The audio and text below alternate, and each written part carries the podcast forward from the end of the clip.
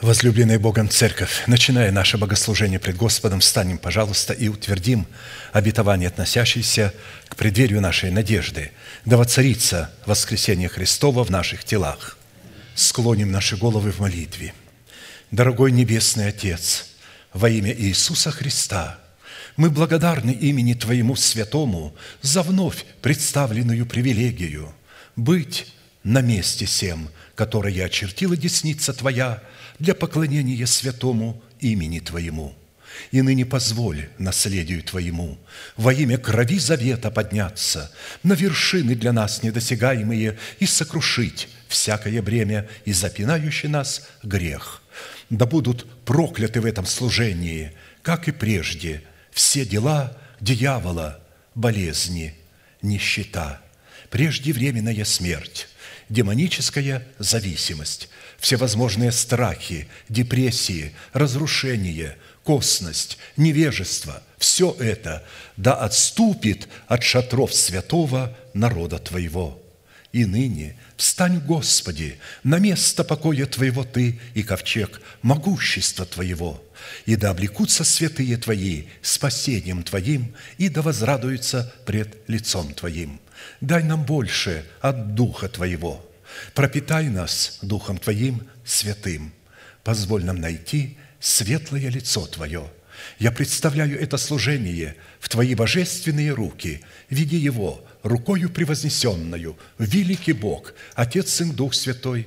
Аминь. Да благословит вас Господь, можете садиться.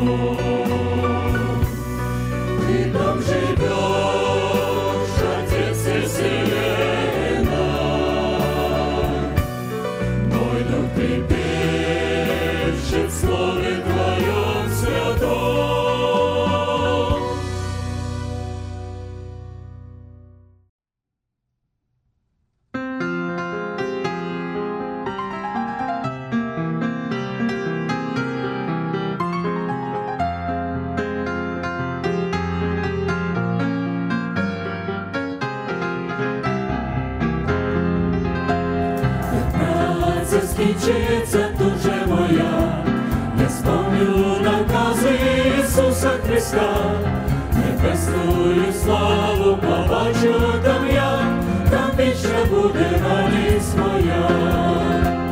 Йдемо ми край, де не буде борні, йдемо ми там, де навіки спокій, йдемо у рай через брами святі, по небі вже спочинемо ми. Йдемо ми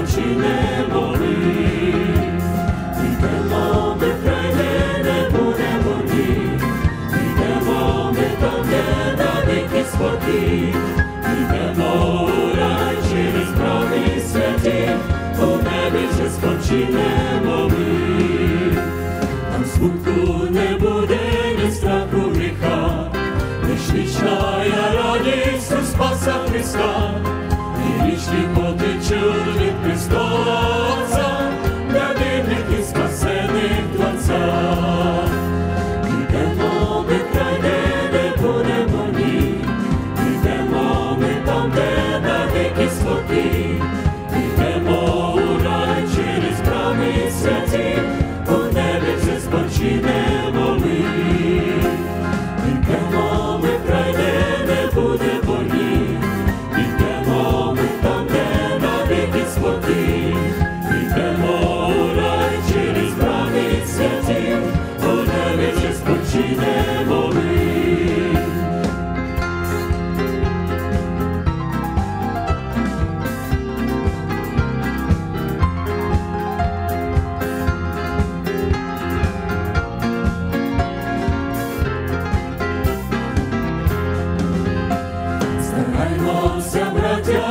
браття, включити цей труд, зарплата чекає його вірний люд.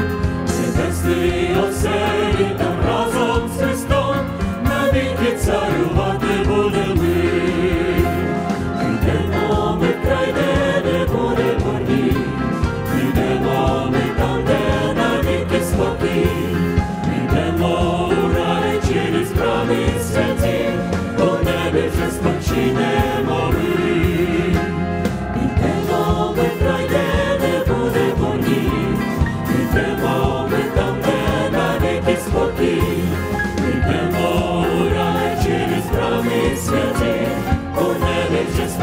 name.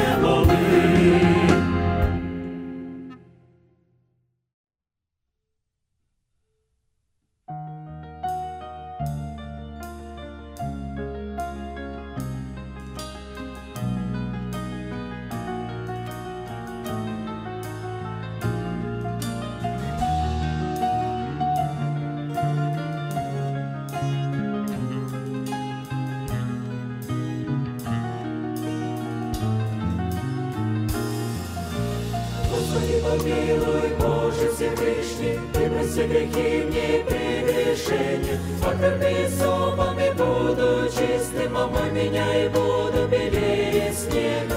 Ты верни мне радость моего спасения, сердце чистое сотвори мне, Боже, от лица Твоего не отрини Духа Святого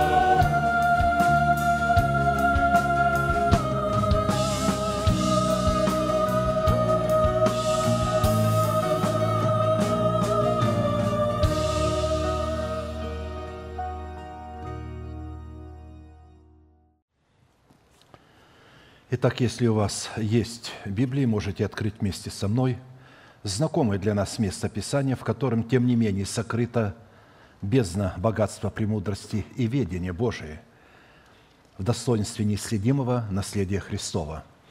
Матфея, глава 5, стихи 45-48. «Да будете сынами Отца вашего Небесного, ибо Он повелевает солнцу своему восходить над злыми и добрыми и посылает дождь на праведных и неправедных. Итак, будьте совершенны, как совершен Отец ваш Небесный». Проповедь, которую я хочу продолжить, так и называется «Призванные к совершенству». То есть здесь совершенство представлено, чтобы мы могли поступать подобно Небесному Отцу, светить своим солнцем на праведных и неправедных и изливать свои дожди на праведных и неправедных, так как это делает Небесный Отец – эта обетованная заповедь является наследием святых всех времен и поколений, и адресована эта заповедь Христом сугубо своим ученикам. А посему люди, не признающие над собой власти человека, посланного Богом, к наследию этой заповеди еще никогда никакого отношения не имели и навряд ли уже когда-либо будут иметь. В связи с исполнением этой повелевающей заповеди мы остановились на назначении праведности Божией в сердце человека.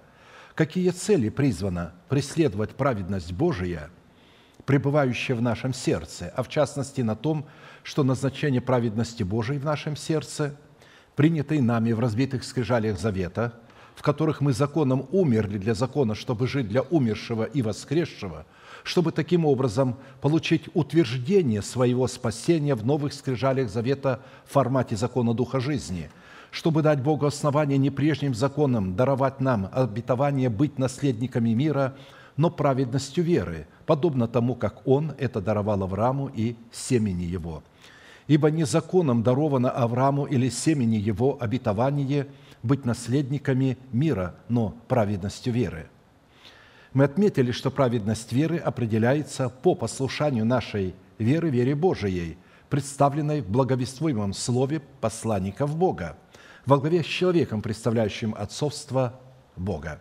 А посему обетование мира Божьего дается только тем людям, которые облекли себя в достоинство учеников Христовых, что позволило им повиноваться порядку Бога, в соответствии которого Он посылает нам свое Слово через уста своих посланников. Таким образом, завет мира в сердце человека – это результат послушания его веры, вере Божией в словах посланников Бога. Вера Божия – это информация, исходящая от Бога. Вера от слышания Слова Божия. Наша вера – это послушание этой информации, то есть повиновение словам Божьим, которые мы слышим. Вера не возникает от чтения Слова Божия, она возникает от слушания Слова Божия. Вера от слышания. Поэтому можете читать сколько угодно, но если вы одновременно не готовите ваше сердце, когда идете на служение к слушанию Слова Божия, то то, что вы читаете, будет надмевать ваш ум. Вы будете пытаться вашим умом истолковать Писание и начнете его толковать, и тем самым обречете себя на погибель. Потому что таким самым вы дерзнете поставить свой ум наравне с умом Божиим. Это мысли Бога, запечатанные мысли Бога. Распечатать их может только тот человек, которого уполномочил Бог и помазал Духом Святым, быть его устами и носителями его откровений. Если богословы говорят, что это рема, они глубоко ошибаются. Это сплошной логос, мысли Бога. Они записаны так, как мысли Бога, формат. И поэтому понять эти мысли можно только путем того, чтобы кто-то был от Бога, чтобы милость Божия была какому-то человеку дана, и эта милость дается ему ради тех, кто ищет познание Бога в порядке Бога, в котором функционирует тело Христова. Одно тело, одна голова. Бог не может давать откровение всем подряд, а только одному. Разумеется, когда я это говорю, взрывается взрыв. Ты что себя делаешь исключением? Абсолютно. Нет – я не делаю себя исключением, я просто говорю о порядке Бога. Одна голова, одно тело. Один человек может быть в собрании, кому Бог открывает, и все, больше не будет. Двух не будет, только один. Остальные могут только брать от него. Мало того, больше скажу. По Писанию даже не только в одном собрании один человек может быть, а в целой области, в целой стране – вы знаете, что Иоанн пишет, Иоанн семи церквам, не семь церквей Иоанну, а Иоанн семи церквам. А каждая из этих церквей, которые он писал, она насчитывала от трех тысяч до трех с половиной тысяч церквей каждого города, то есть каждой области. И над этими всеми церквами стоял один человек. И даже им не дано было это знать. Это было дано знать только одному Иоанну. Сегодня положение не изменилось. Бог же остался тот же, Он не изменяется. Тот человек, которому Бог открывает тайну своих слов, этот человек и является носителем его откровений. Хорошо, давайте пройдем дальше. В определенном формате мы уже рассмотрели шесть признаков, по которым нам следует судить и испытывать самих себя на предмет того, что мы являемся сынами мира, а следовательно и сынами Божьими, и остановились на рассматривании седьмого признака, по которым нам следует судить о своей причастности к сынам мира. Это по способности обличения самого себя в святую или же в избирательную любовь Бога. Потому что, когда мы говорим «святая любовь», не каждый человек понимает, что такое святая – Святая – это избирательная. Потому что святость что делает? Она отделяет чистое от нечистого и святое от несвятого.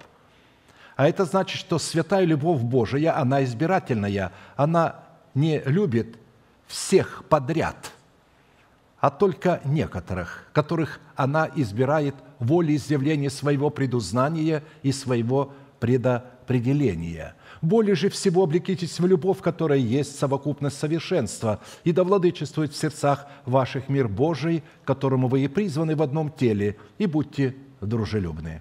Колоссянам 3, 14, 15. Обратите внимание, речь идет о дружелюбии э, между святыми, но не о дружелюбии а, с этим миром, не о дружелюбии, а, значит, э, с людьми, с нечестивыми и беззаконными, не о дружелюбии с дьяволом – то есть мы имеем в виду любви. Дружить значит любить. И когда люди говорят, Бог любит всех, первое, что я всегда говорю, им вопрос говорю, и дьявола, они сразу... То есть дьявола тоже Бог любит. И один мне пастор пятидесятнический сказал, да, дьявола тоже Бог любит.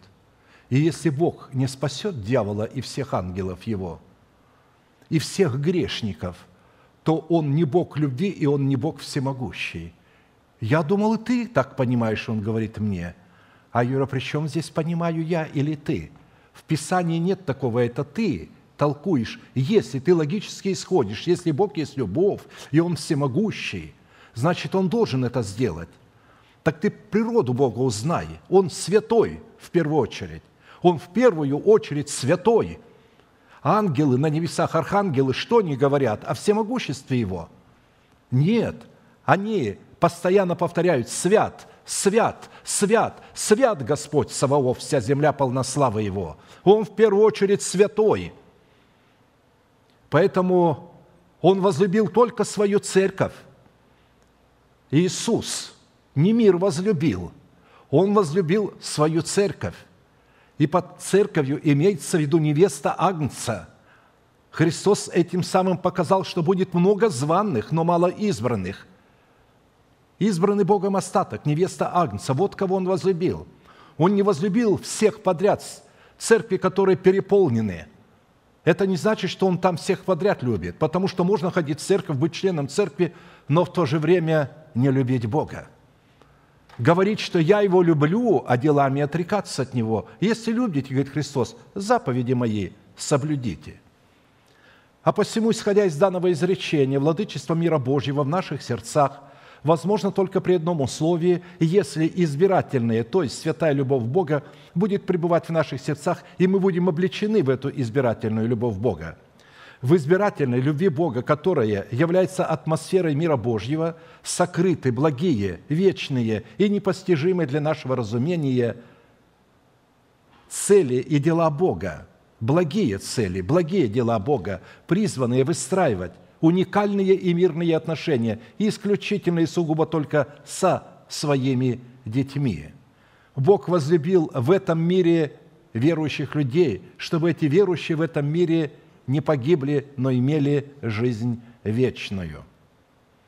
Вы скажете, так не написано, написано, ибо так возлюбил Бог мир, что отдал Сына Своего Единородного, и отсюда не берут, разрывая место Писания по-живому. Видите, Бог весь мир возлюбил, но там дальше говорится, дабы всякий верующий в Него не погиб, но имел жизнь вечную.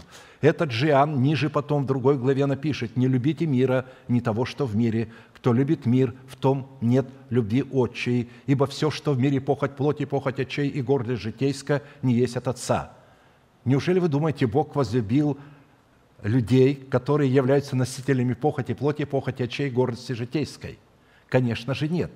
Писание говорит, Бог любит праведных и ненавидит грешников. Бог любит кающегося грешника – но не грешника, человека, находящего в состоянии, который не думает каяться и думает, что Бог любит всех подряд. Он пришел спасти, сказал ангел Иосифу, мужу Марии, он придет спасти людей своих от грехов их. А посему данное место Писания Иоанна 3,16 следовало бы переводить правильно. Оно переведено. Возможно, оно тогда и правильно было переведено – но сегодня э, наша лексика, наше понимание языка абсолютно не соответствует сути перевода. Надо было перевести «Ибо так Бог возлюбил верующих людей в этом мире, что отдал Сына Своего единородного за этих верующих людей в мире, дабы всякий верующий в этом мире не погиб, но имел жизнь вечную». Бог осудил уже мир. И мы видим это из посланий апостолов – пророков, что Бог уже осудил мир, и помилования миру уже нет. Бог будет спасать из этого мира, как Он спас Ноя и его семью от того мира в ковчеге спасения, потому что всякая плоть извратила на земле путь свой.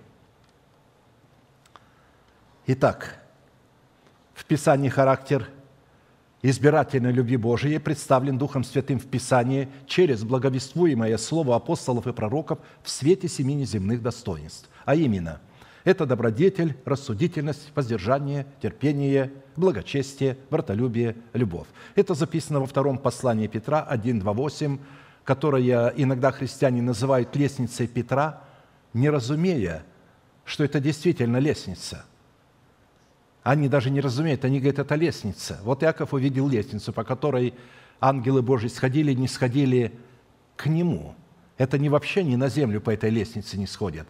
Они не сходят к сердцу человека. Если у человека в сердце есть такая лестница, то ангелы Божьи будут не сходить по этой лестнице туда и сюда, принося человеку откровение Божие. И Бог будет по этой лестнице не сходить и говорить ему обетование. Вот о чем речь идет.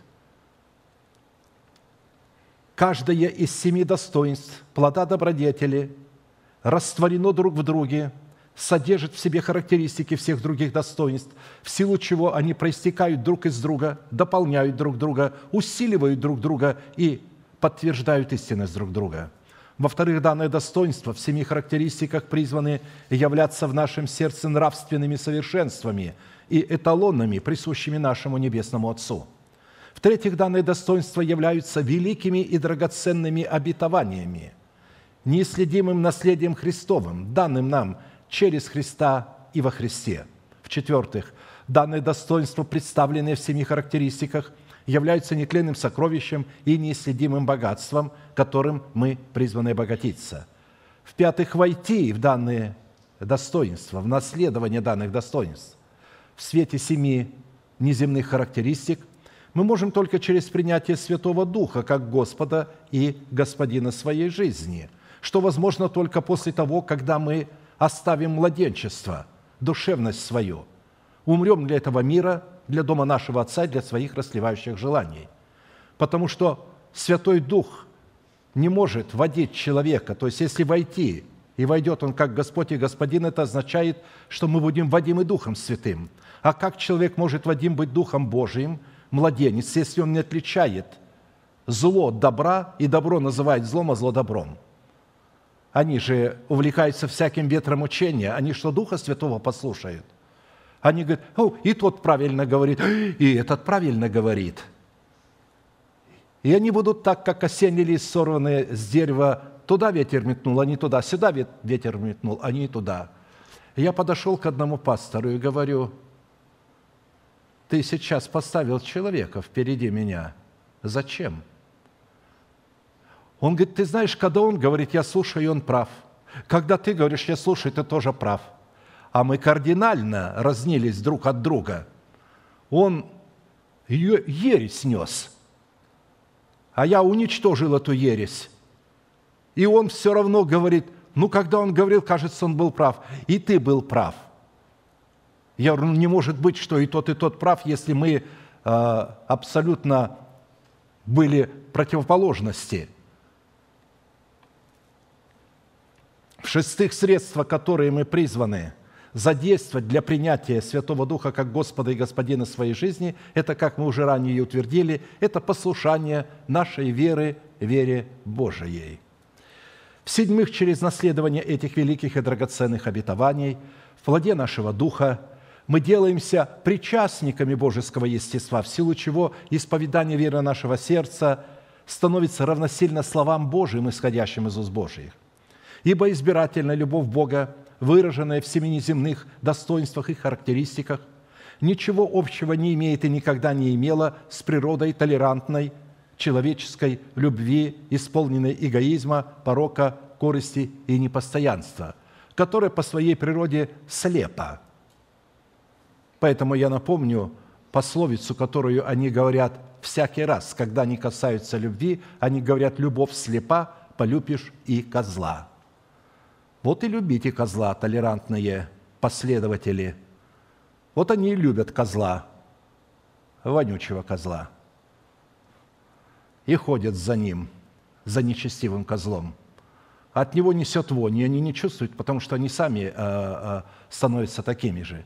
Если э, козла поселить непосредственно, чтобы он общался с овцами, все овцы будут вонять козлом. Потому что у него особый специфический запах. Итак, избирательная любовь Бога или сила избирательной любви Божией в формате семи неземных достоинств призвана разрушить державу смерти в нашем теле и на ее месте воцарить воскресение Христова в наших телах и облечь наши тела в воскресение Христова в лице нашего нового человека. Совокупность совершенств избирательной любви Божией – по отношению к семи достоинствам добродетели, безусловно. Вообще-то а, избирательная любовь Божия, она, безусловно, только к тому, кого она избирает, а не вообще сама по себе. Потому что иначе она не любила бы только одних и ненавидела других. Тогда нужно любить всех, чтобы назвать безусловной. Но здесь она безусловно по отношению к детям. Не к соседским детям, а только к своим детям. Бог любит только своих детей. Я думаю, вы тоже любите своих детей и заботитесь не о благополучии соседских детей, а своих детей. И бережете их от соседских детей, если видите, что там не все в порядке. И говорите, не, не дружи, не общайся, потому что они не ведут такой образ жизни, который может привести тебя к благополучию.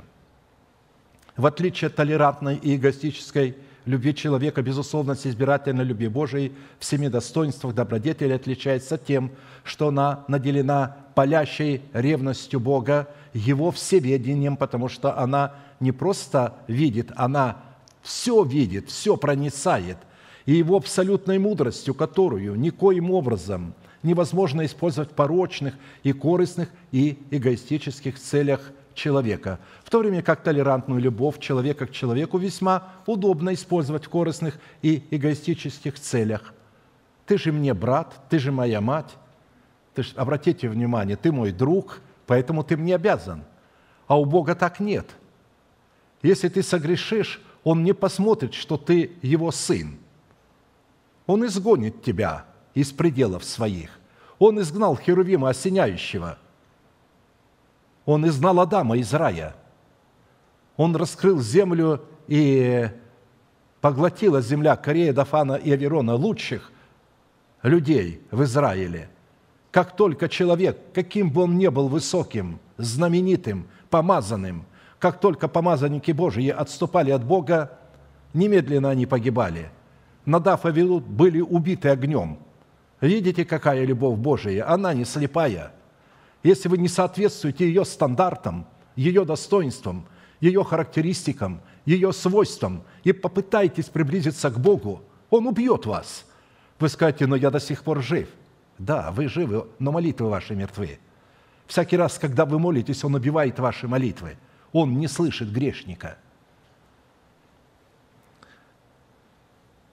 Вот как на страницах Писания определяется крепость божественной любви. «Положи меня, как печать на сердце, как перстень на руку твою, ибо крепка, как смерть, любовь, люта, как преисподняя ревность этой любви. Стрелы ее стрелы огненные, а на пламень весьма сильный. Большие воды не могут потушить любви, и реки не зальют ее. Если бы кто давал все богатство дома своего за любовь, то он был бы отвергнут с презрением». Песни, песни 8, 6, 7.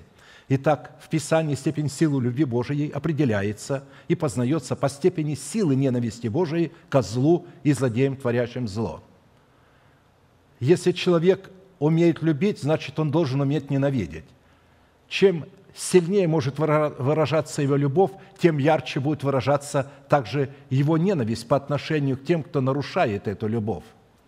Ты возлюбил правду и возненавидел беззаконие – Посему помазал тебя Божий Бог твой елеем радости более соучастников твоих». Евреям 1.9.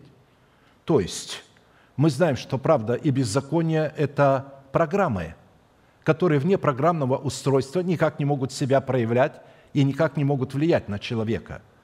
Нужно программное устройство. Программным устройством является сердце человека, за которое воюют между собою в этом сердце, которое стало полем битвы – силы света и силы тьмы, Бог и дьявол. И э, ту программу, которую мы примем, вот та программа и станет нашим властелином. Господь испытывает праведного, а нечестивого и любящего насилия ненавидит душа его. Люди мира сего не могут быть нечестивыми, потому что они никогда не были святыми – Нечестивый – это человек, который ранее был святой, а потом обратился в нечестивого, то есть бросил вызов Богу тем, что решил занять место Бога. Вы скажете, как мы э, пытаемся занять место Бога? Ну, во-первых, когда помощники пасторов пытаются оклеветать пастора, найти какой-то компромат на него, чтобы тот потерял авторитет и чтобы себя поставить на их место, как это делал Херувим, осеняющий в небесах. Во-вторых, всякий раз, когда мы ставим свой ум наравне умом, с умом Божьим, то есть пытаемся умом постигать Писание, мы ставим себя на место Бога, даже не понимая этого, и делаемся нечестивыми. Но учитывая, если мы действительно младенцы это делаем, то Бог не вменяет нам это нечестие, грех к смерти. Это грех, но не к смерти. Он назначил определенный срок, когда мы должны выйти. И если мы не выйдем из младенчества в указанный определенный им срок, вот тогда уже будет утверждено наше нечестие, и нам уже прощения не будет, жертвы за грех уже не может быть. Вот в чем состоит суть. К последнему времени церкви будут переполнены вот такими людьми.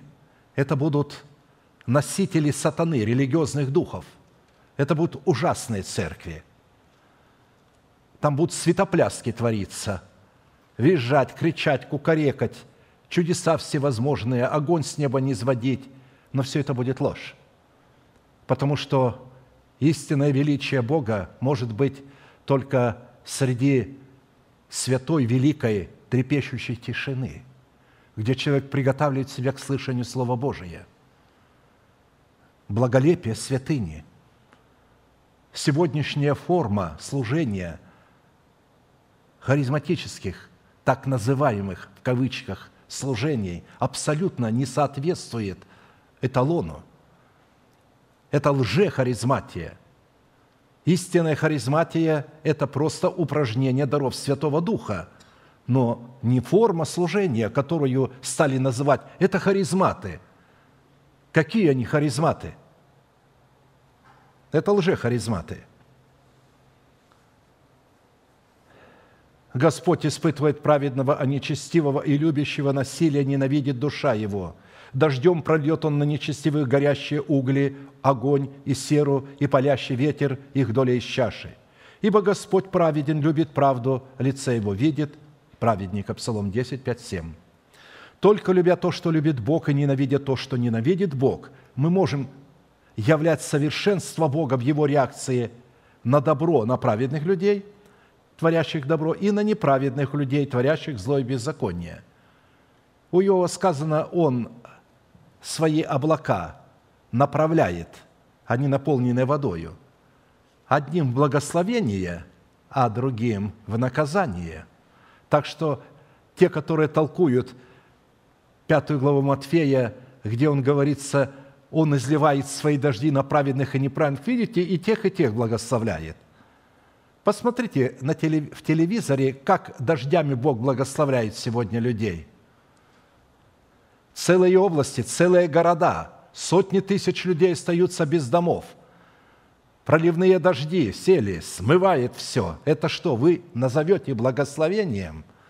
Благословение, когда дождь приходит в свое время и в меру. Бог говорит, я буду вам давать дожди в меру. Если я превышу эту меру, то этот дождь превратится в проклятие. Он уничтожит вас. Он потопит вас, как во время потопа. Или солнце. Посмотрите на Африку. Сжигает все. Израильтяне знают, что у них творится там, где были Содом и Гоморра около Мертвого моря. Я был там. Днем температура доходила 63 градуса по Цельсию. Я удивлялся, как они могут выходить. Я не входил из отеля. Невозможно было. Рано утром я выходил. Рано-рано утром чуть-чуть солнце вставало там из Иордании, из-за гор. Тогда было 53 градуса. Еще можно было выскочить и немного скупаться в самом Мертвом море.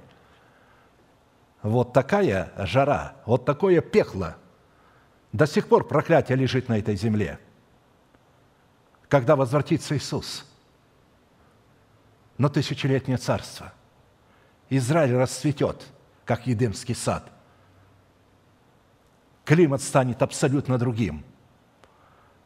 Там, где было Мертвое море, это был как Едемский сад. Когда Лот посмотрел туда, написано, это был как Едемский сад, цветущие сады, приятный, нормальный климат, а сегодня проклятие.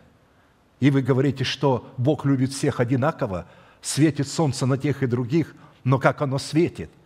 Праведных оно согревает, а неправедных оно сжигает. Итак, избирательная любовь Бога по своей неизменной природе в формате семи сверхъестественных достоинств призвана привести нас в полноту возраста Христова или же в совершенство, присущее нашему Небесному Отцу, чтобы мы могли светить светом своего солнца на праведных и неправедных, изливать свои дожди на праведных и неправедных. Итак, учитывая, что при этом семь достоинств добродетели, обуславливающие избирательную любовь Бога, не имеют аналога в земном измерении человеческого лексикона ни в одних словарях мира. Любовь Божия является основанием – стержнем и атмосферой нравственного и незыблемого закона, раскрывающего в нашем сердце как сущность нашего Господа, так и сущность Царства Небесного.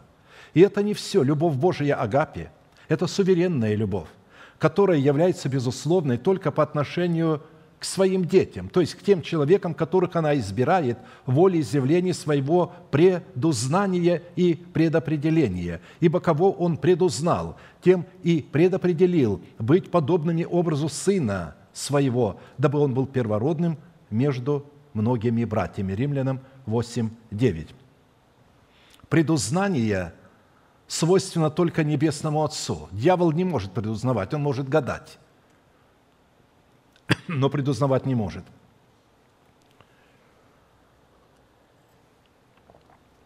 Наш Небесный Отец в силу своей вездесущности одновременно пребывает в настоящем, в прошедшем и в будущем.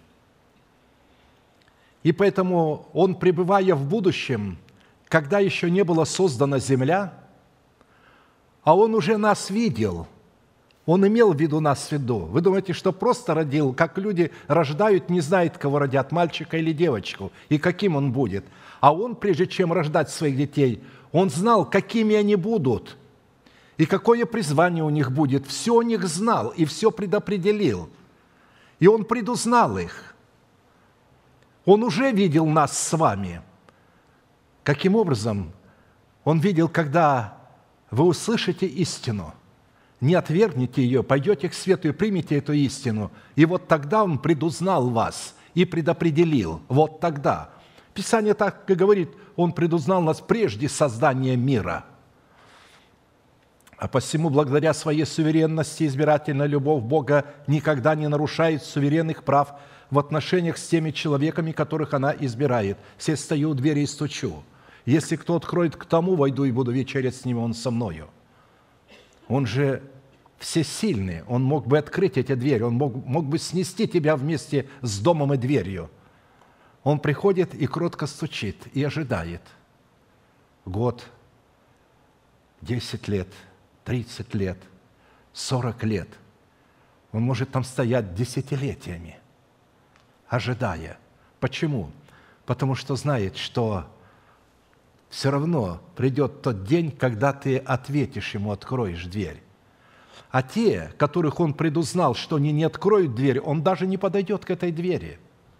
Он не будет стучаться в дверь, в которую ему не откроют, поймите.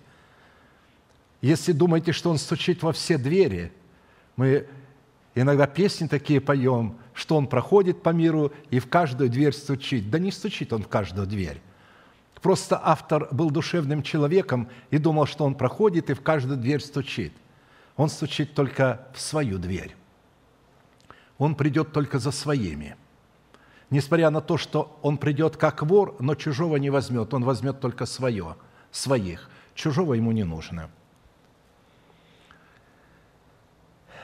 И никогда не позволяет нарушать суверенные права своих собственных границ, обусловленных палящей святостью – в определенном формате мы уже рассмотрели проявление избирательной любви Бога в достоинствах добродетели, рассудительности, воздержания, терпения и остановились на рассматривании достоинства любви Божией в тайне ее величественного благочестия. И беспрекословно великое благочестие тайна, Бог явился во плоти, оправдал себя в духе, показал себя ангелом, проповедан в народах, принят верою в мире, вознесся во славе.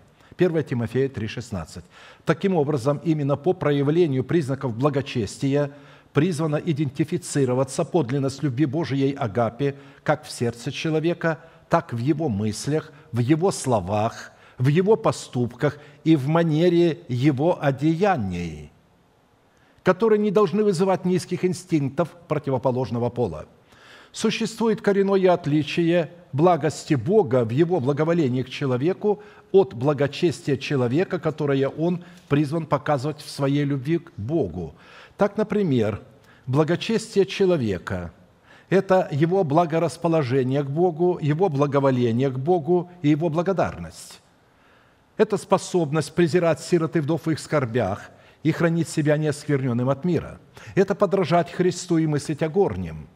Это искать Бога в Его благой, угодной, совершенной воле.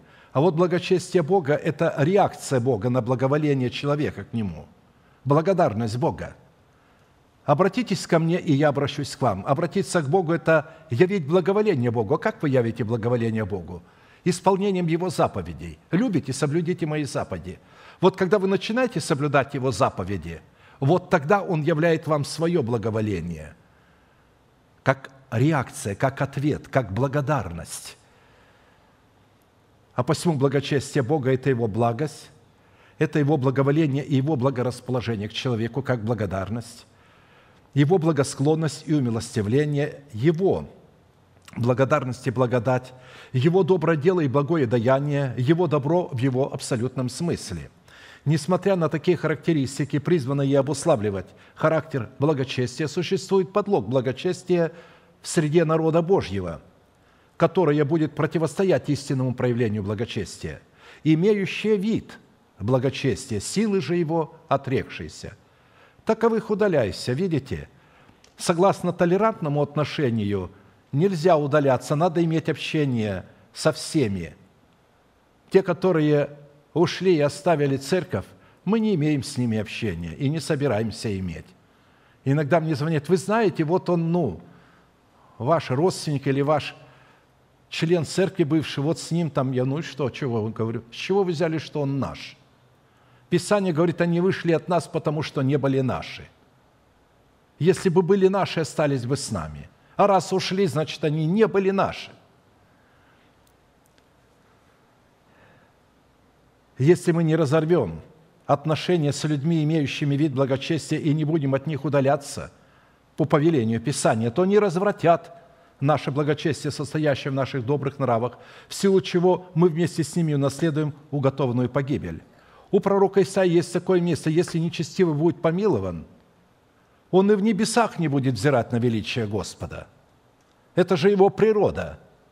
Он уже не может измениться – он сам вошел в состояние, в котором уже невозможно меняться. Он сам сделал такое решение стать нечестивым. Был же святым. Итак, в связи с этим фактором нам необходимо было ответить на четыре классических вопроса. Какими характеристиками Писание наделяет благочестие? Какое назначение призвано выполнять благочестие в наших отношениях с Богом? Какие условия необходимо выполнить? чтобы соработать своим благоволением с благоволением Бога и по каким признакам следует определять себя на предмет того, что наше благочестие действительно сработает с благочестием Бога.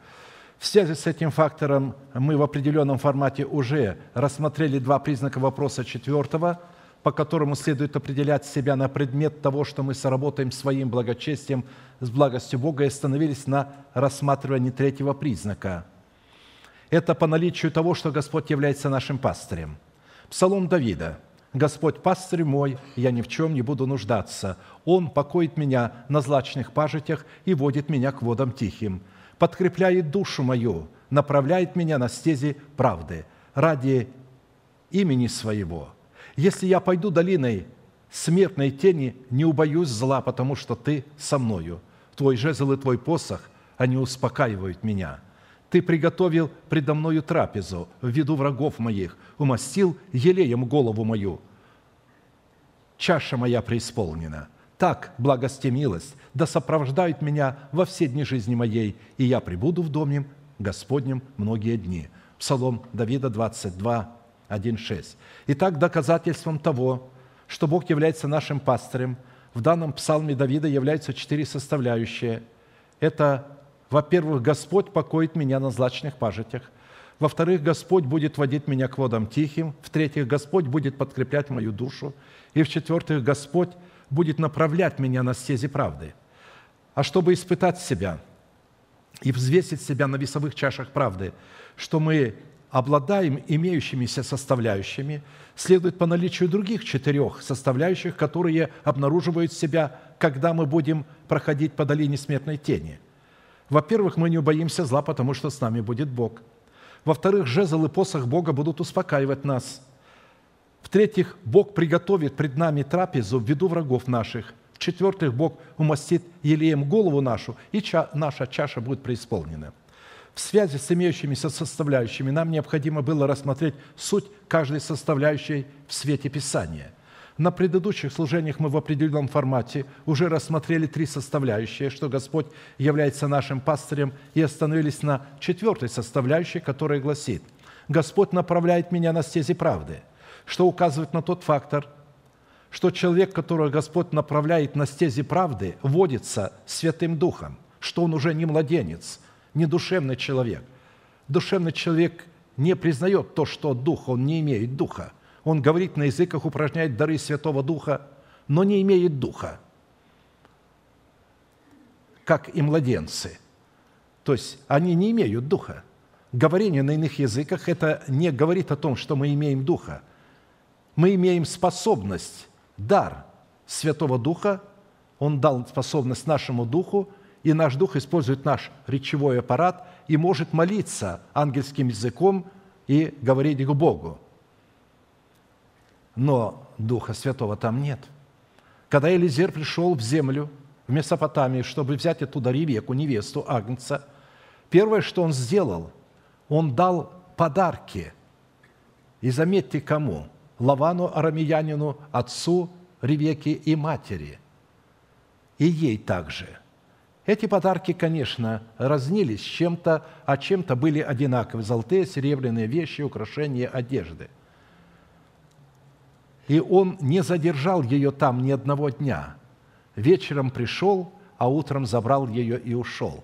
Его упрашивали, останься еще. Он говорит, нет, не удерживайте – Тогда призвали девицу и сказали, пойдешь ли с этим человеком? Никогда не видела человека, который будет, возможно, старше ее намного. И действительно, он был намного ее старше. Она сказала, пойду. Что побудило красавицу Востока пойти в неизвестность? Вы думаете, что это было? Это было то, что она отвечала требованиям невесты Агнца – если она напоит моих верблюдов, то есть напоит меня и моих верблюдов, то тогда это та, которую ты приготовил для сына господина моего. И не перестал он еще говорить в уме своем. Это была тайная молитва в тайной комнате. Тайная комната, одно из составляющих тайной комнаты – это молиться умом, в себе, в мыслях, чтобы сатана не слышал, о чем вы молитесь. Как только вы начинаете на знакомом языке молиться, своим умом сатана слышит, что вы просите, в чем вы нуждаетесь и какая у вас проблема. Я стараюсь никогда мою проблему устно не выражать и не выражаю ее. Я молюсь на языках и в уме мою проблему выражаю пред Богом. И сатана тогда не знает моей проблемы. Он пытается узнать, ничего не может понять по иному языку не поймешь, а я благодарю Бога, что у меня все нормально. И он, бедный, мучается туда-сюда, туда-сюда. Придите к так называемым пророческим сосудам, которые называют «я вырос в такой церкви», и не скажите им а, ничего, то есть и в молитве не высказывайте никогда проблемы. Если вы не высказали проблему, то он не сможет ответить вам на проблему. Я испытывал – и я в уме обращался и говорил, вот такая нужда в уме, но я ее никогда не высказывал. И все, они не могли мне ничего ответить, а только льстили мне, сын мой, Ты вождь народа моего, сокрушай врата неба, открою для тебя там и то, и то, и то. Я говорю, подождите, я что, сатана, что врата неба должен сокрушать? Что это за пророчество? И так далее. Поэтому очень важно, никогда вашу проблему не выражайте словами, выражайте ее умом, как сделал это Елизер. Еще не перестал он говорить, выходит девица. И он говорит, дай мне напиться. Она говорит, пей, и наклонила кувшин. Я и верблюдов твоих напою, и стала носить. А он с удивлением смотрел. И потом спрашивает, чья ты дочь? Она говорит, дочь Вафуила, сына Милки. Он потрясен был. Это родной брат Нахор, родной брат Авраама. А это от Нахора, это город Нахора – и, разумеется, он сказал тогда причину, какую он пришел, и он забрал только ее одну. Итак, направлять человека, как я сказал, на стезе правды против его воли, если он не разумеет и не отличает стезей правды от стезей своего ума и от стезей нечестивых и беззаконных людей, которые поддерживают нечестивых, невозможно. На иврите одна из составляющих в определении стезей правды обнаруживает себя в сетях Всевышнего. Стези правды – это сети Всевышнего. А вот стези нечестивых – это стези, сети нечестивых, в которые они улавливают неутвержденные души, то есть младенцев и душевных людей. Более же полный смысл стезей правды означает сеть правды горнила, очищающая совесть от вкрапления дел плоти – шаг правды, стопа правды, след правды, пути правды или пути Господни, рост, увеличение, приумножение на стезях правды, превращение к телу Христову на стезях правды. Вот что такое стези правды. Бог меня направляет на стези правды – я напомню, что мы рассматриваем стези правды в сердце праведного человека, живущего своим духом в доме Господнем. Блажены живущие в доме Твоем, они непрестанно будут восхвалять Тебя. Блажен человек, которого сила в Тебе и у которого в сердце стези направлены к Тебе. Псалом 83, 5, 6. При этом составляющие стезей правды растворены друг в друге, находятся друг в друге, поддерживают друг друга и определяют истинность друг друга – Сегодня мы сосредоточим наше внимание на свойстве стезей правды, которая обнаруживает себя в сердце человека в неведомых следах Господних, в неведомых. Когда мы идем, а, а вера, а, когда ведет Бог, Он ведет неведомыми следами, следами. Потому что если Он тебя поведет ведомыми следами, то тебе не надо верить, тебе не надо доверяться, ты и так видишь. А вот попробуй идти туда, не зная куда, но идти за Ним – Посему стези правды в значении неведомых следов Господних обнаруживают себя в сердце человека, когда он позволяет Святому Духу вести себя к цели установления своего тела искуплением Христовым рукою Моисея и Аарона. «Боже, свят путь Твой! Кто Бог так великий, как Бог наш? Путь Твой в море, и стезя Твоя в водах великих, и следы Твои неведомы. Как стадо вел Ты народ Твой рукою Моисея и Аарона по этим неведомым следам. Исходя из имеющейся молитвенной хвалы, возносимой Богу и возвеличивающей Бога, святой путь, которым Бог вел свой народ сквозь море, состоял в его неведомых следах. След, значение следа, смотрите, что такое след? След – это отпечаток, оттиск ноги или лапы на какой-либо поверхности. Это означает, что вы идете, вы не видите личности, за которой вы идете. Вы должны видеть след и по этим следам идти. Он оставил следы, он ушел. Иногда вы видите след на берегу песка, на берегу моря или океана, и потом волна накатывает и следы смывает. Но вот здесь говорится «след». От корня этого слова «след» произошли такие слова, как «следователь», следовать идти по следам, следить за следами, или следователь, исследующий след и направление следа. То есть оказывается, чтобы идти по следам, надо быть профессионалом, чтобы вообще-то отличать его следы от других следов. А когда много следов натоптано, и среди вот этих следов, идущих туда и сюда, попробуйте. Вот профессионал может отличить след. Я встречался с человеком, говорит, хоть сколько будет следов в лесу, я четко определю след любого зверя, куда он идет и какими тропами он ходит, и могу прийти к его э, месту. Вот о чем здесь говорится, как он вел свой народ. Поэтому в имеющейся констатации следы Бога в великих водах нашего сердца, в великих водах нашего сердца, по которым Бог ведет нас рукой Моисея и Аарона к усыновлению нашего тела искуплением Христовым, по своему характеру определяются как следы неведомые, или же ведомые только Богу и неизвестные никому, кроме тех, которые их получают. В откровении Святого Духа в достоинстве оттиска или печати, на которой написано их новое имя. То есть мы получим знание этих следов в откровении через Слово посланника Бога – Имеющий ухо слышать, да слышать, что Дух говорит церквам. Побеждающему дам вкушать сокровенную манну. Сокровенную тайну. Вы не можете определить эту манну. И дам ему белый камень, и на камне написано новое имя, которого никто не знает, кроме того, кто получает. То есть Бог вовнутрь вложит то, что только будешь знать ты. Вы знаете, как Бог говорит иногда с алтаря, с кафедры. Человек понимает, что это ему точно, и никто больше другой не понимает. Бог умеет направить свое слово точно туда. И никто не знает, только Он один знает, что это слово было точно к Нему.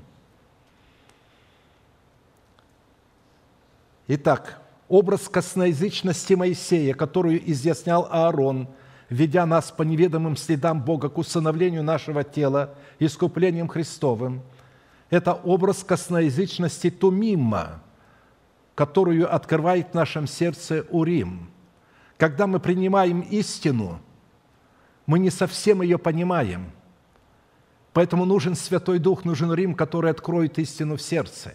Поэтому прообразом Моисея и Аарона является Тумим и Урим, то есть начальствующая истина учения Христова и Святой Дух, открывающий эту истину в сердце – а посему идти по неведомым следам, еще раз повторяю, посредством полномочий Тумима и Урима, это быть водимыми Святым Духом, что является доказательством того, что мы дети Божьи, потому что только дети Божьи водятся Духом Святым. Я в своей церкви, в которой рос, мне говорили, что говорящие на ином языке – это есть дети Божьи, а те, кто не говорит на ином языке, это не дети Божьи, потому что нам толковали – ибо все водимые Духом Божьим суть дети Божии». И когда я впервые задал вопрос одному епископу, скажите, пожалуйста, вот здесь написано, ибо все водимые Духом Божьим, не написано все говорящие на ином языке, дети Божии, а водимые Духом Божиим. Он говорит, ну-ну-ну-ну, брат, ты будь осторожна, не надо сюда ереси вносить. То есть я, я ересь не вносил, только задал вопрос – Потом дальше я когда задал другим вопрос, найдите мне, пожалуйста, место Писания, где было бы написано, «Ибо все, говорящие на ином языке, суть дети Божии».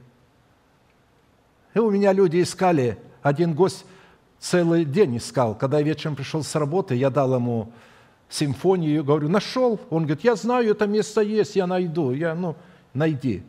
Он весь удивленный, говорит, ну, знаю, что оно есть, но вот всю симфонию перерыл, нету. Я говорю, брат, нету, знаешь почему? Потому что там нету вообще этого. В Слове Божьего такого нет. Как? Как? Ну, говорит, так как нет. Как говорится, написано, сделай Богу один шаг, Он сделает тебе два. Такого тоже нету написано. Написано, обратитесь ко мне, я обращусь к вам. Но нету, что математики такой. Есть такая математика – увидел его издалека отец и побежал навстречу ему. А вот теперь посчитайте, сколько шагов сделал отец, когда он увидел навстречу идущего сына неуверенной походкой. Помилует или не помилует? Знаете, когда вы не уверены, вы быстро не идете. Вы останавливаетесь, вы идете, вы останавливаетесь, стоит идти, снова идете, опять останавливаетесь. а он издалека увидел его и побежал навстречу. Божья любовь мы поем, она неисчислима, ее невозможно измерить. А как же вы ее измерили? Один к двум. Нелепо.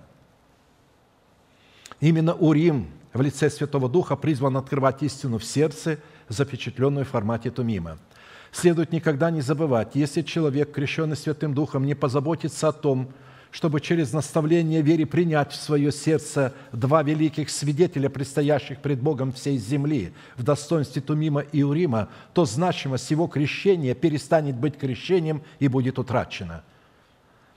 А посему, если в сердце человека не запечатлена ясность истинно начальствующего учения Христова, у Святого Духа просто не будет никакого основания пребывать в этом сердце, чтобы открывать истину в сердце человека, который либо там нет, либо она искажена, либо она ему неведана, чтобы вести этого человека неведомыми следами к усыновлению его тела искуплением Христовым. Бог в жилищах его ведом как заступник, ибо вот сошлись цари и прошли все мимо.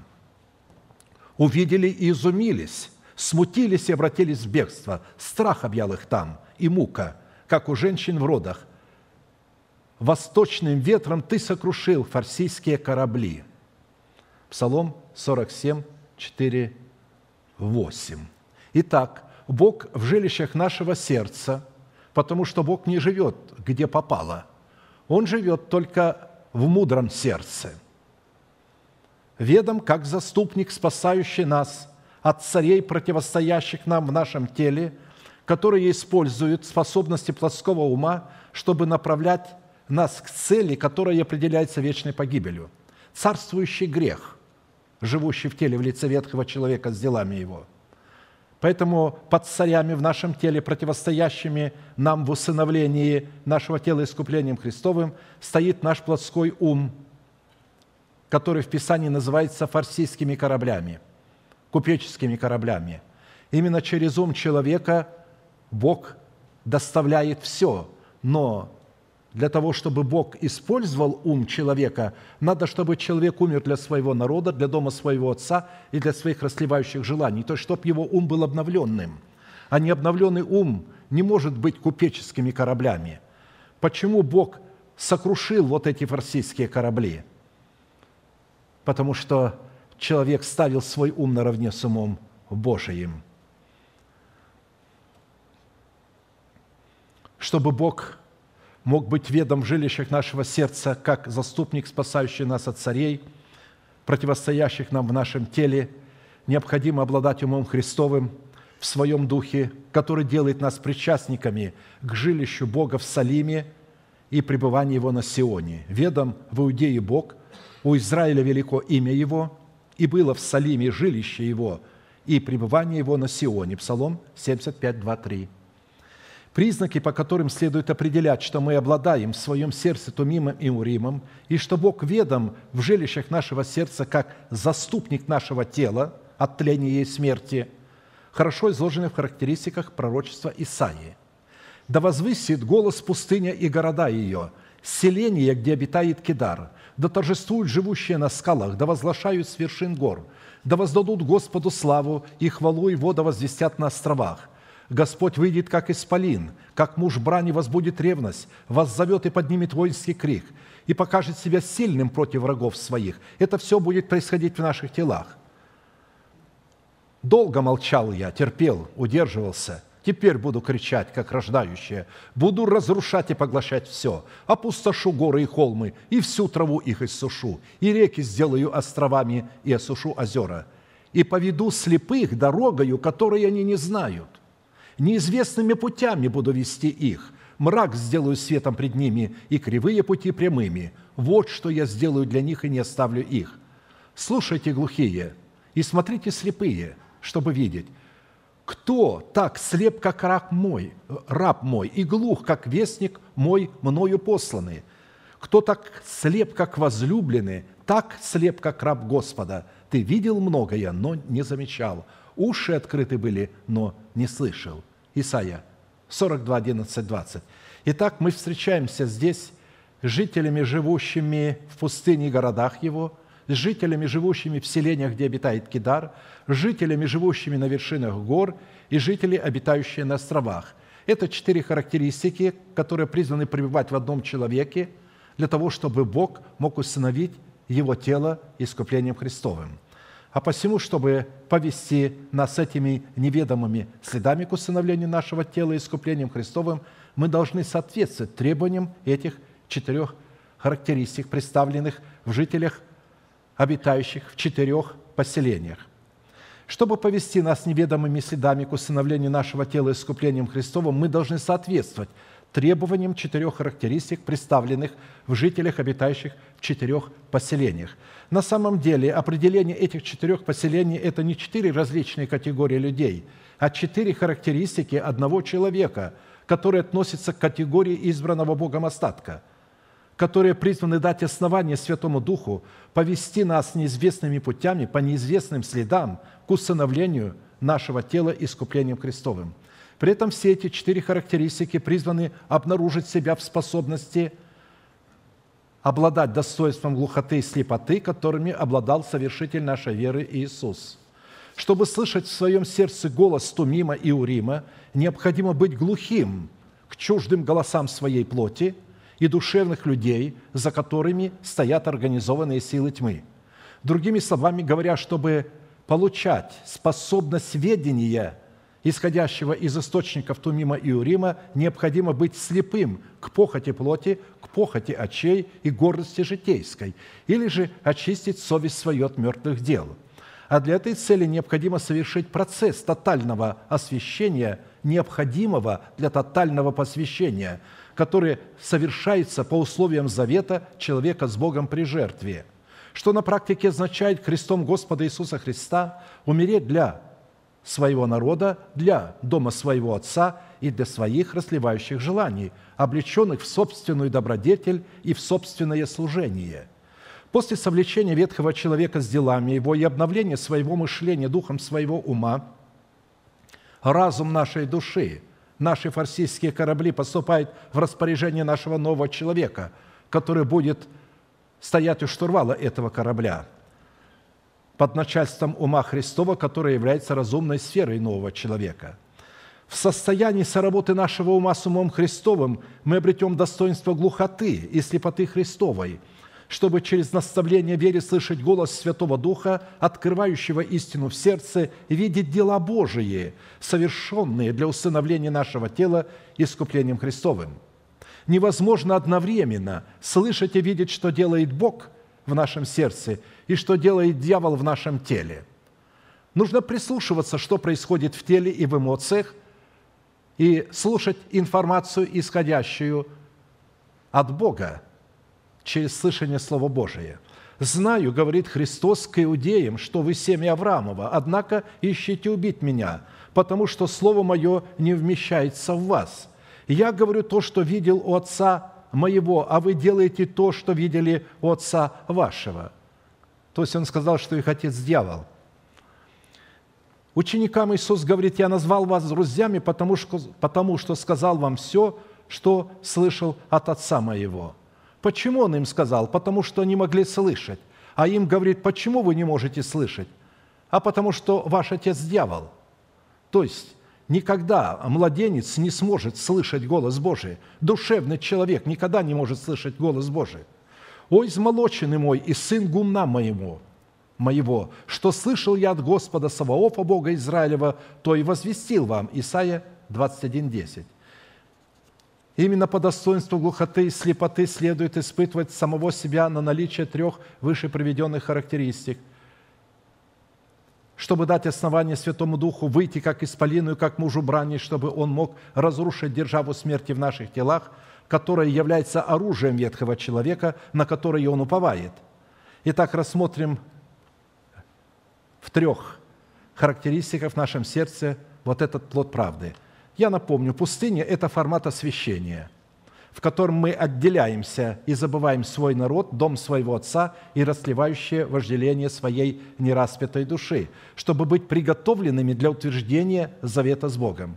Города пустыни – это формат посвящения, в котором мы в согласии заключенного с Богом завета отделены от всего того, что по своей природе является не святым. Город – это всегда то, что окружено стеною. Этимология слова «город» означает поселение, защищенное городскими стенами, стройными в них башнями, с позиции которых человек, с одной стороны, становится способным бодрствовать, чтобы видеть приближающегося врага, а с другой становится способным стоять на страже в своем сердце, чтобы наблюдать, что скажет ему Господь, и что он должен отвечать по жалобе своей. Что указывает на тот фактор, что категория святых, обладающая характеристикой пустыни с городами ее, очистила совесть свою от мертвых дел и устроила себя в судный наперстник, и стала способной слышать в своем духе голос Бога, а Бог получил основание слушать голос человека – да возвысит голос пустыня и города ее. Это формат клятвы, явленный в святости, которые мы превозносимся над врагами своими, чтобы навлекать на себя вину дома своего. Селение, где обитает Кидар, это образ, дарованный нам свободы Христовой, в которой мы призваны стоять. Итак, стойте в свободе, которую даровал вам Христос, и не подвергайтесь опять его рабства. Галатам 5.1.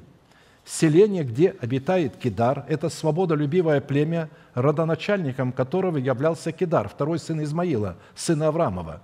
Это образ нашей души, освобожденный от власти ветхого человека.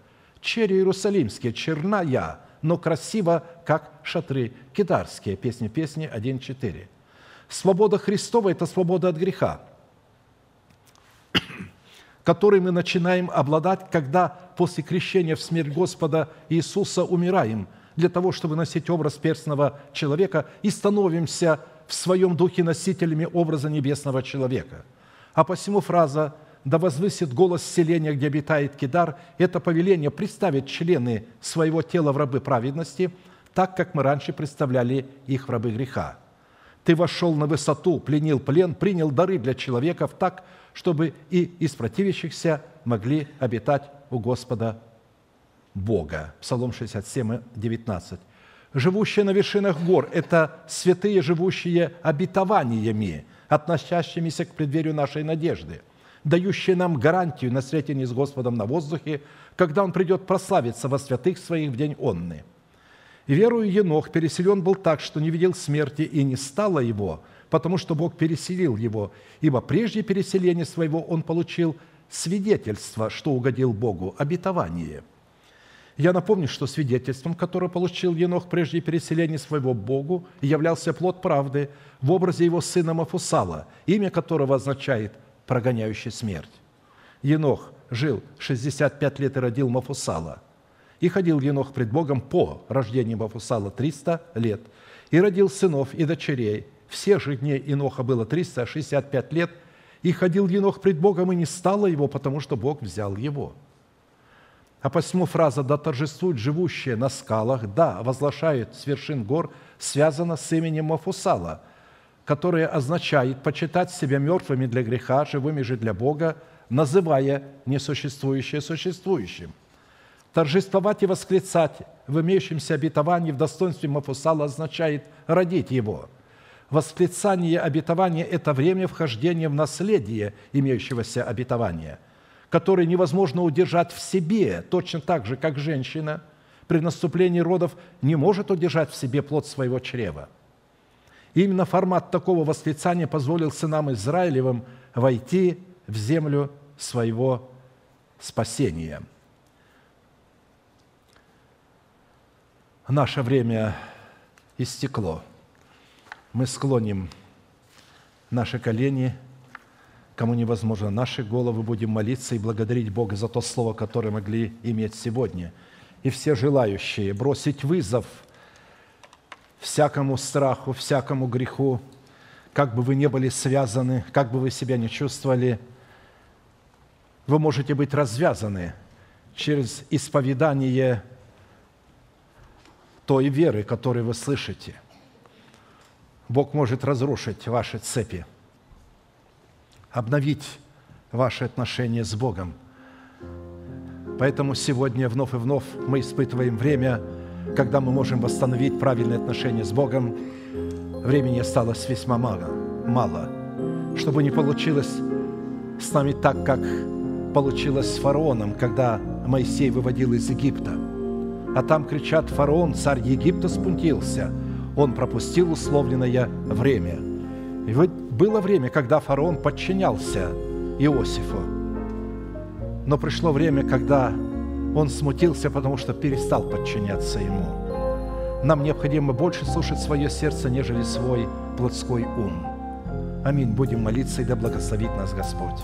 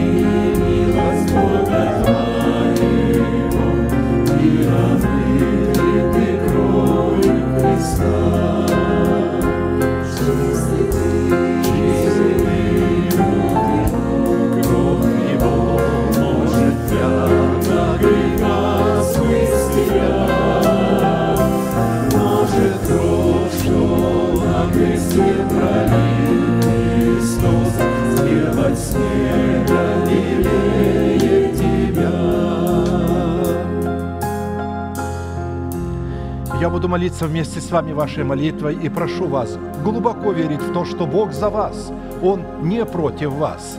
Для этого вы на всем месте и слышали сии слова, чтобы Бог мог явить на вас свое милосердие и излить на вас свое благоволение. Он очень рад, что вы пришли к Нему и открыли ваше сердце. Он может сделать то, что невозможно для вашего ума, для вашей воли – у Него достаточно силы, когда вы доверитесь Ему, чтобы повести вас неведомыми следами к усыновлению вашего тела искуплением Христовым. Итак, глаза закрыты – это элемент тайной комнаты. Ладони подняты к небесам – это элемент того, что ваши руки без гнева и сомнения. Молитесь со мной, Небесный Отец, во имя Иисуса Христа. Я прихожу к Тебе – я раскрываю мое сердце. Ты видишь, оно ранено, ранено грехом. Я связан, я ненавижу грех. Я люблю святость, я люблю Тебя. Освободи меня от цепей греха. Разбей эти цепи. Я хочу иметь правильные отношения с Тобою. Я люблю Тебя я стремлюсь к усыновлению моего тела, Твоим искуплением. Я принял это обетование в мое сердце. Помоги мне сохранить его, взрастить его. И прямо сейчас, перед небом адом, я хочу исповедовать, что согласно Твоего Слова я омыт, я очищен, я исцелен, я восстановлен – я оправдан, я спасен. Прощаются грехи ваши и беззакония ваши во имя Иисуса Христа. Да благословит тебя Господь, да презрит на тебя светлым лицом своим и помилует тебя и да даст тебе мир. Да падут вокруг тебя тысячи и десятки тысяч, одесную тебя, а к тебе не приблизятся. Да придут на тебя благословения гор древних и холмов вечных. Да придет на тебя и раскроется обетование усыновления тела твоего искуплением Христовым. Да придет все это на тебя и на потомство твое, и исполнится на тебе, и весь народ да скажет Аминь. Бог бодрствует над Своим Словом в вашем теле, которое является Его храмом. Слово, которое вы слышали и которое вы исповедали, и которому сказали «Аминь». Бог поставил себя в зависимость от этого слова. У Него есть средства, энергия и возможности исполнить его. У вас этого нет, но у Него это есть.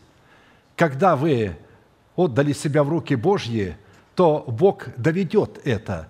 Примите это сразу верою и успокойтесь. Перестаньте ужасаться от страха, что вы не успеете, потому что Святой Дух через пророка Исаию сказал, «Доведу ли я до родов и не дам родить? Я не такой Бог. Я совершенно другой Бог. Я не такой, как бывают матери, которые могут оставить своих детей, если женщина забудет грудное дитя свое. А если бы она и забыла, я никогда не забуду вас, потому что я начертал вас на дланях моих, и стены твои всегда предо мною. Поэтому, да будет благословен Господь, мы сейчас провозгласим наш неизменный манифест. Могущему же соблюсти нас от падения и поставить пред славою Своею непорочными в радости, единому, премудрому Богу, Спасителю нашему, через Иисуса Христа, Господа нашего, слава и величие, сила и власть, прежде всех веков, ныне и во все веки. Аминь.